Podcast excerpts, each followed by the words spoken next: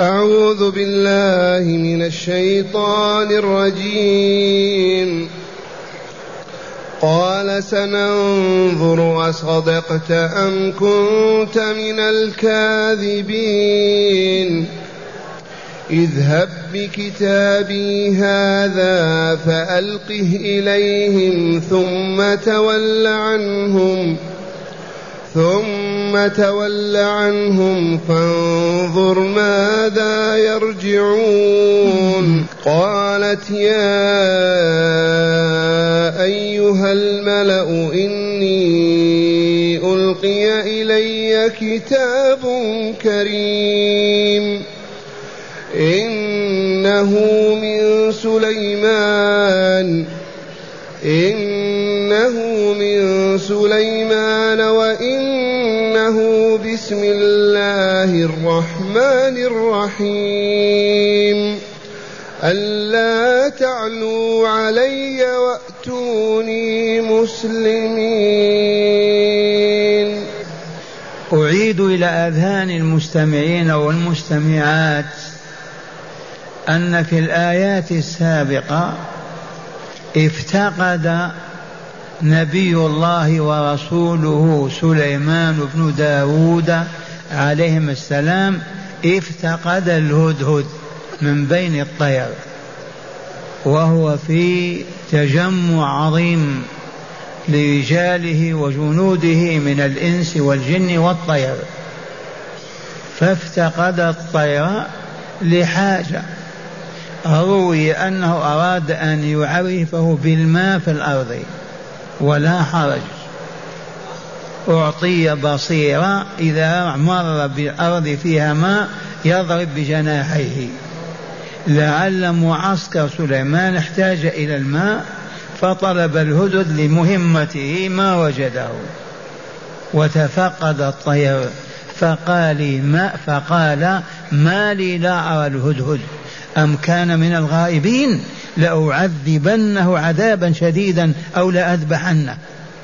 أو لا يأتيني بسلطان مبين فإن جاء بحجة واضحة بين عذرته وقبلت عذره. أما أن يغيب بدون إذني ولا يأتي بشيء فلا بد من تعذيبه أو ذبحه والنهاية منه. إذا فما كات الهدهد فترة من الزمن وصل بها أو فيها إلى قرب صنعاء إلى مدينة سبأ وعاد. فمكث غير بعيد فقال أحطت بما لم تحط به وجئتك من سبأ بنبأ يقين. أحطت بما لم تحط به يا سليمان.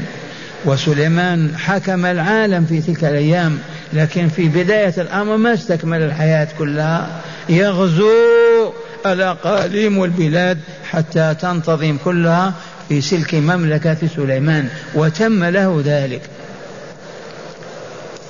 أحطت بما لم تحط به وجئتك من سبأ بنبأ يقين.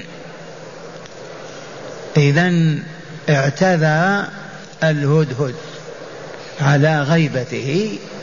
وهنا على المسؤولين الحاكمين أن يقبلوا أن يقبلوا عذر المعتذرين إذا عرفوا أنهم صادقون فيما اعتذروا فيه. فقال له سننظر يا هدهد أصدقت أم كنت من الكاذبين؟ أنت الآن أدليت بحجتك أدليت بعذرك ونحن سننظر هل صدقت أم كذبت؟ إذا قلنا على المسؤولين الحاكمين أن يقبلوا العذر من مواطنيهم من محكوميهم بعد البحث والتحقيق. فإن وجدوهم صادقين غير كاذبين عذروهم. وهذا العذر ممدوح ومرغب فيه. وحسبنا أنه لا يوجد أحد أعذى أحب إليه العذر من الله. لا يوجد أحد العذر إليه أحب من إليه من الله. بدليل أنه أنزل الكتب وأرسل الرسل. لما؟ ليعذر الناس إذا لم يعبدوه أو عبدوه.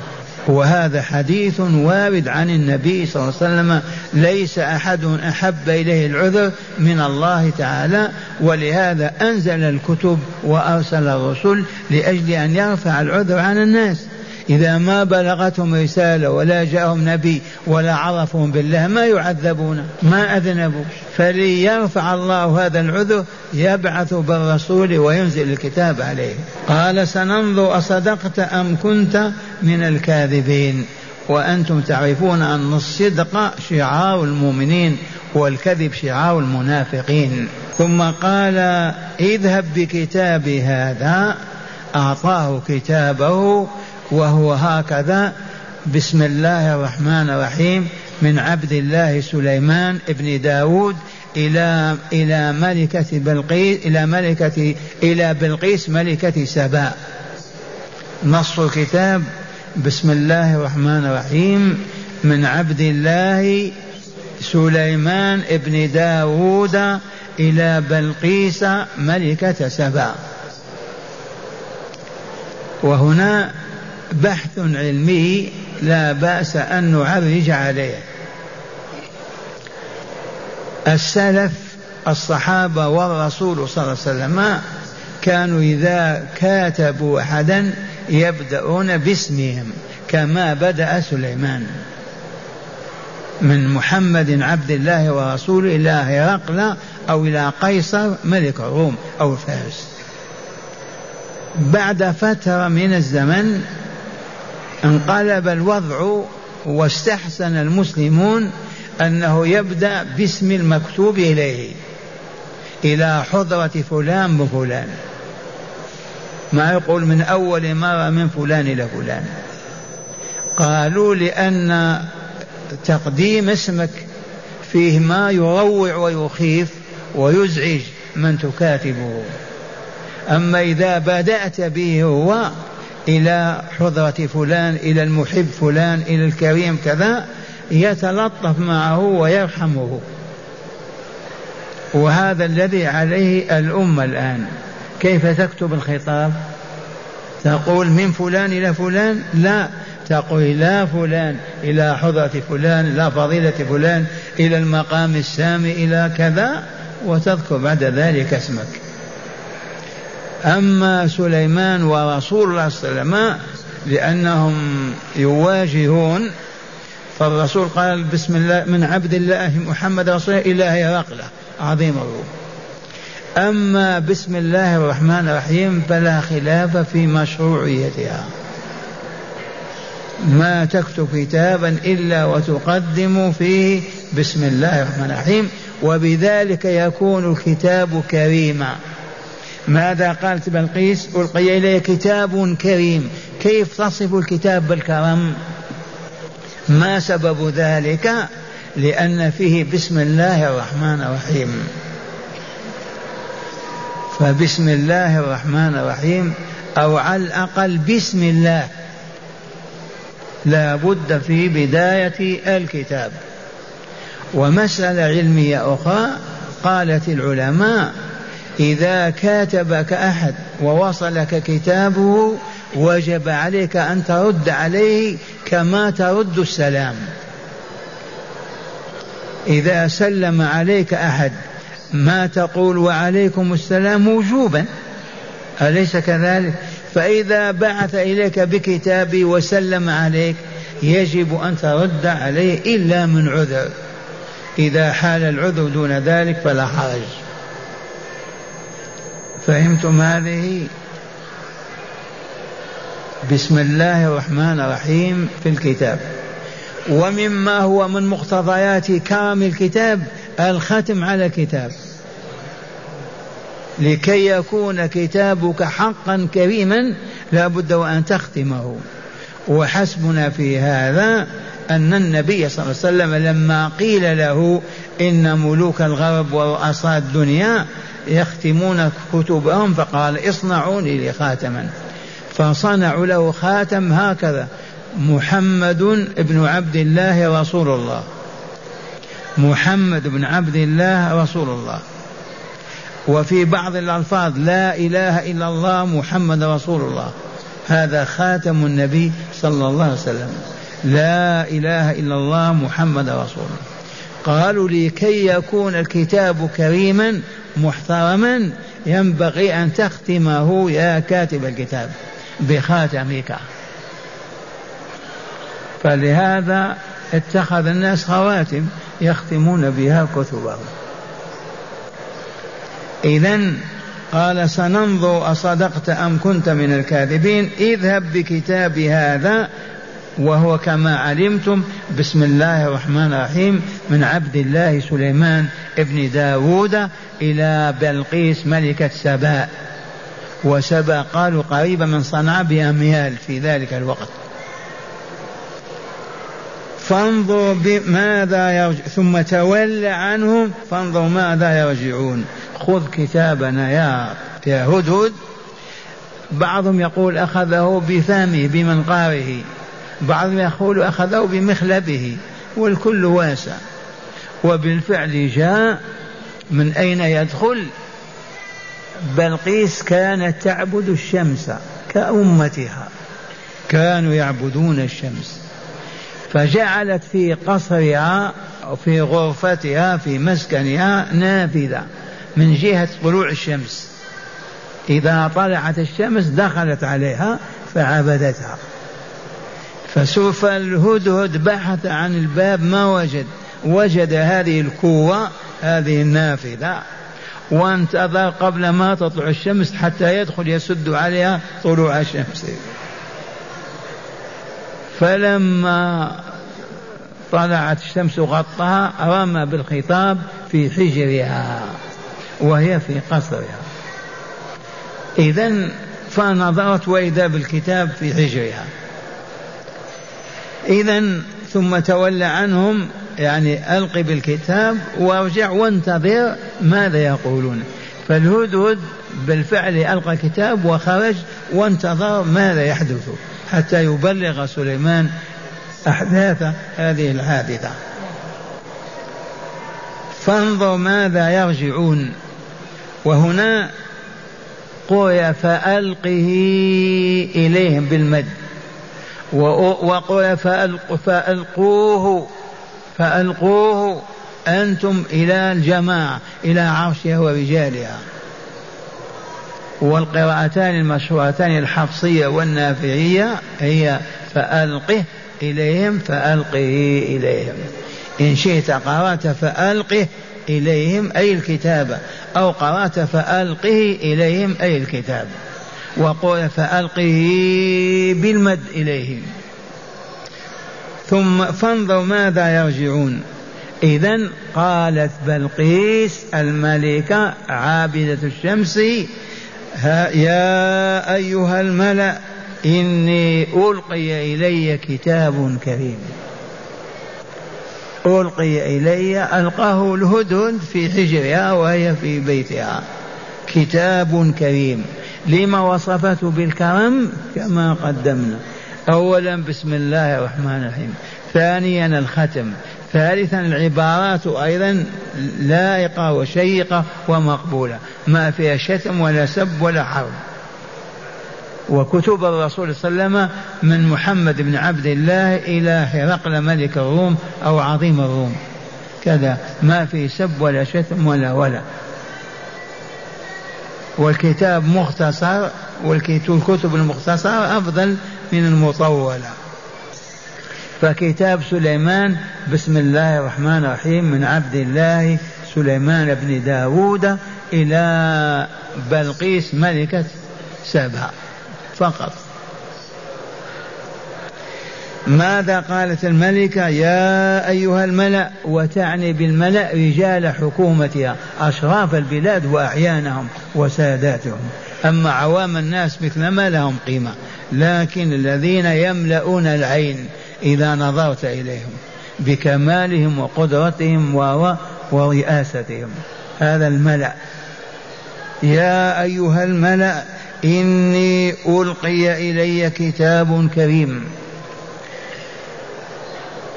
وقالت ما في الكتاب. قرأت عليهم الكتاب.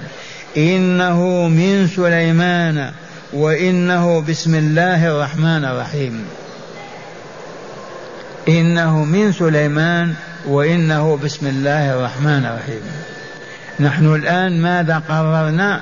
أخذا بهدي المصطفى نقدم بسم الله الرحمن الرحيم أولا.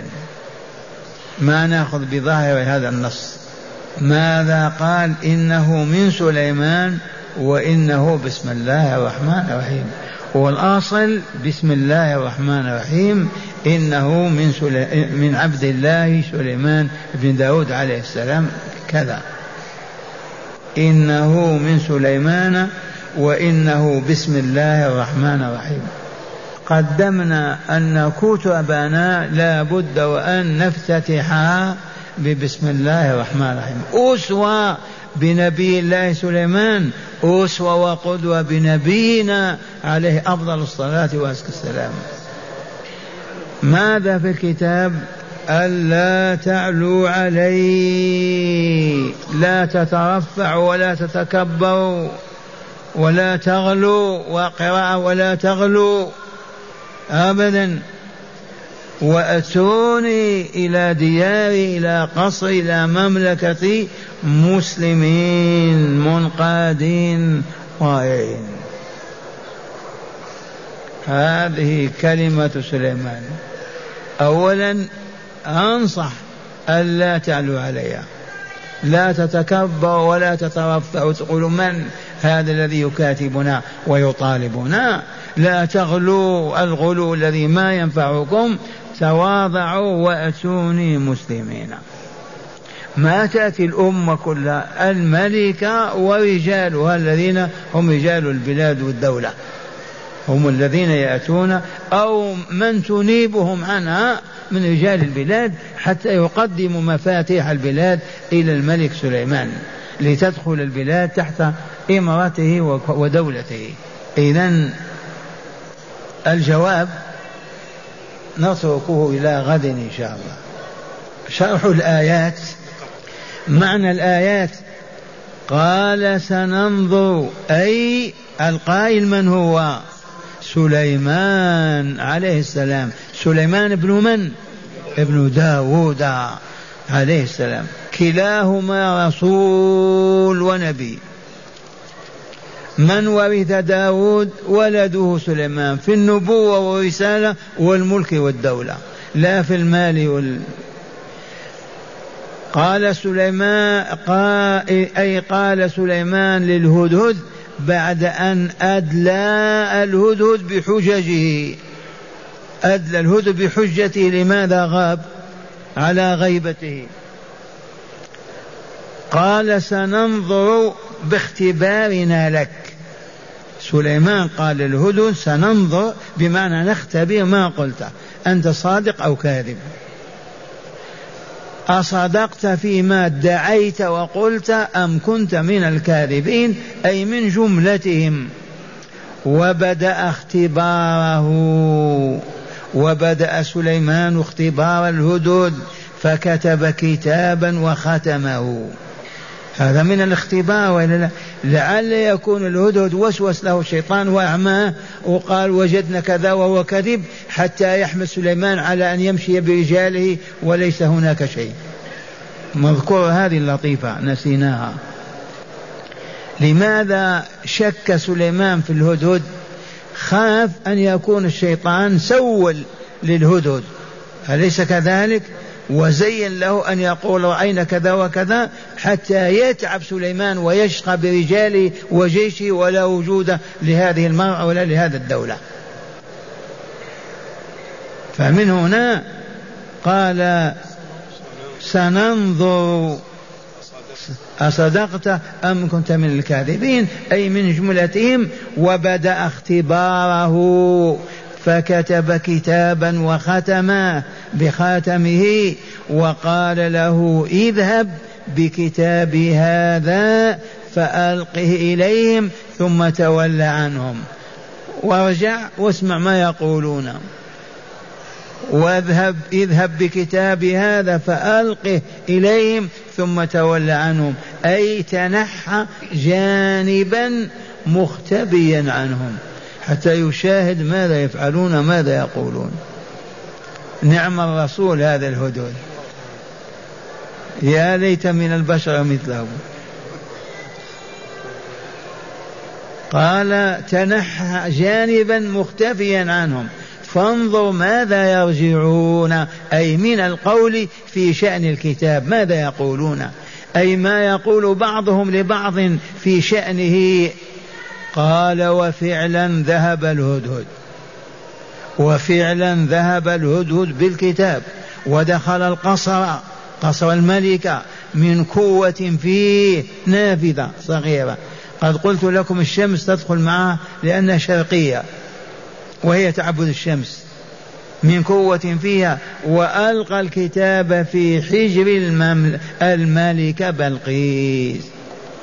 فارتاعت له وقرأته ثم قالت يا أيها الملأ بعد الارتياع الفزع قرأت الكتاب أها لها لما يطالب بأن تتخلى عن الملك وتأتي هي ورجالها وبلادها؟ ترتاع وإلا ما ترتاع؟ تفزع وتكرب. فلهذا صاحت يا أيها الملأ مخاطبة أشراف قومها إني ألقي إلي كتاب كريم وصفته بالكرم لما حواه من عبارات كريمة ولأنه مختوم وختم الكتاب كرمه ونص الكتاب ونص الكتاب كالتالي اسمعوه من عبد الله سليمان بن داود إلى بلقيس ملكة سبا بسم الله الرحمن الرحيم. السلام على من اتبع الهدى. أما بعد فلا تعلوا علي واتوني مسلمين. هذا كتاب سليمان نقرأه كان بين أيدينا. مرة ثانية. قال وهذا نص الكتاب. من عبد الله سليمان بن داود إلى بلقيس ملكة سبأ. بسم الله الرحمن الرحيم. لماذا أخر بسم الله الرحمن الرحيم؟ خشية أن تهينها. تبهتم قدم اسمه أولا. ثم ليفزعها أيضا ورجالها. بسم الله الرحمن الرحيم. السلام على من اتبع الهدى. وهو دين الله الحق الإسلام. أما بعد بعد هذا الذي قلتم أو سمعتم فلا تعلوا علي وأتوني مسلمين منقادين خاضعين ذليلين. قال ومضمونه ومضمون هذا الكتاب الذي سمعنا ومضمونه ما ذكرته الملكة بقولها إنه من سليمان وإنه بسم الله الرحمن الرحيم ألا تعلوا علي وأتوني مسلمين. ومعنى ومعنى إنه من سليمان أي صادر أي صادر منه وأنه مكتوب ومرسل بسم الله الرحمن الرحيم أي بإذنه وشرع وشرعه ألا تعلوا علي أي لا تتكبروا على الحق فإني بسم الله أطلبكم وأتوني مسلمين أي خاضعين متذللين. هذا هو الكتاب وهذه بلقيس عليها السلام. أفضل منا ألف مرة. أسلمت كما سيأتي. والآن مع هداية الآيات. أعوذ بالله من الشيطان الرجيم. قال سننظر وصدقت أم كنت من الكاذبين. اذهب بكتابي هذا فألقه إليهم ثم تول عنهم. ثم تول عنهم فانظر ماذا يرجعون. قالت يا أيها الملأ إني ألقي إلي كتاب كريم. إنه من سليمان. وإنه بسم الله الرحمن الرحيم ألا تعلوا علي وأتوني مسلمين إن شاء الله فهمتم تبقى في أذهانكم وفي قلوبكم اسمعوا هداية الآيات. إذ قدمنا ألف مرة ما من هداية ما من آية ولو كانت قاف إلا وتدل على وجود الله وعلمه وقدرته ورحمته وحكمته وعلى أن محمد بن عبد الله الهاشمي القرشي العدناني رسول الله. دلالة قطعية كدلالة الشمس على وجود الخالق عز وجل. كل آية. ما تقرأ آية إلا واعلم أنها تدل على أنه لا إله إلا الله وأن محمدا رسول الله. مع مع ذلك من العلوم والمعرفات بسم الله والحمد لله. من هداية هذه الآيات أولا مشروعية الاختبار وإجراء التحقيق مع المتهم. مشروعية الاختبار أو الاعتذار. الاختبار. وإجراء التحقيق مع المتهم. منين أخذنا؟ من دلت على الآية. ما قال سننظر وصدقت بالأمس قال لأذبحنه وقد قدمنا أن الاعتذار ضروري. والله اعتذر إلى الخلق. نعم. ثانيا مشروعية استخدام السلطان أفراد رعيته لكفاية المستخدم. مشروعية استخدام الحاكم السلطان بعض أفراد رعيته لكفاية المستخدم. ثالثا مشروعية إرسال العيون للتعرف على أحوال العدو وما يدور عنده. وهو المعروف بالجواسيس والعيون. مشروع في الكتاب والسنة. الرسول يبعث رجاله ليتعرفوا إلى المدينة وما فيها. مشروعية إرسال العيون. ما المراد من العيون؟ الجواسيس.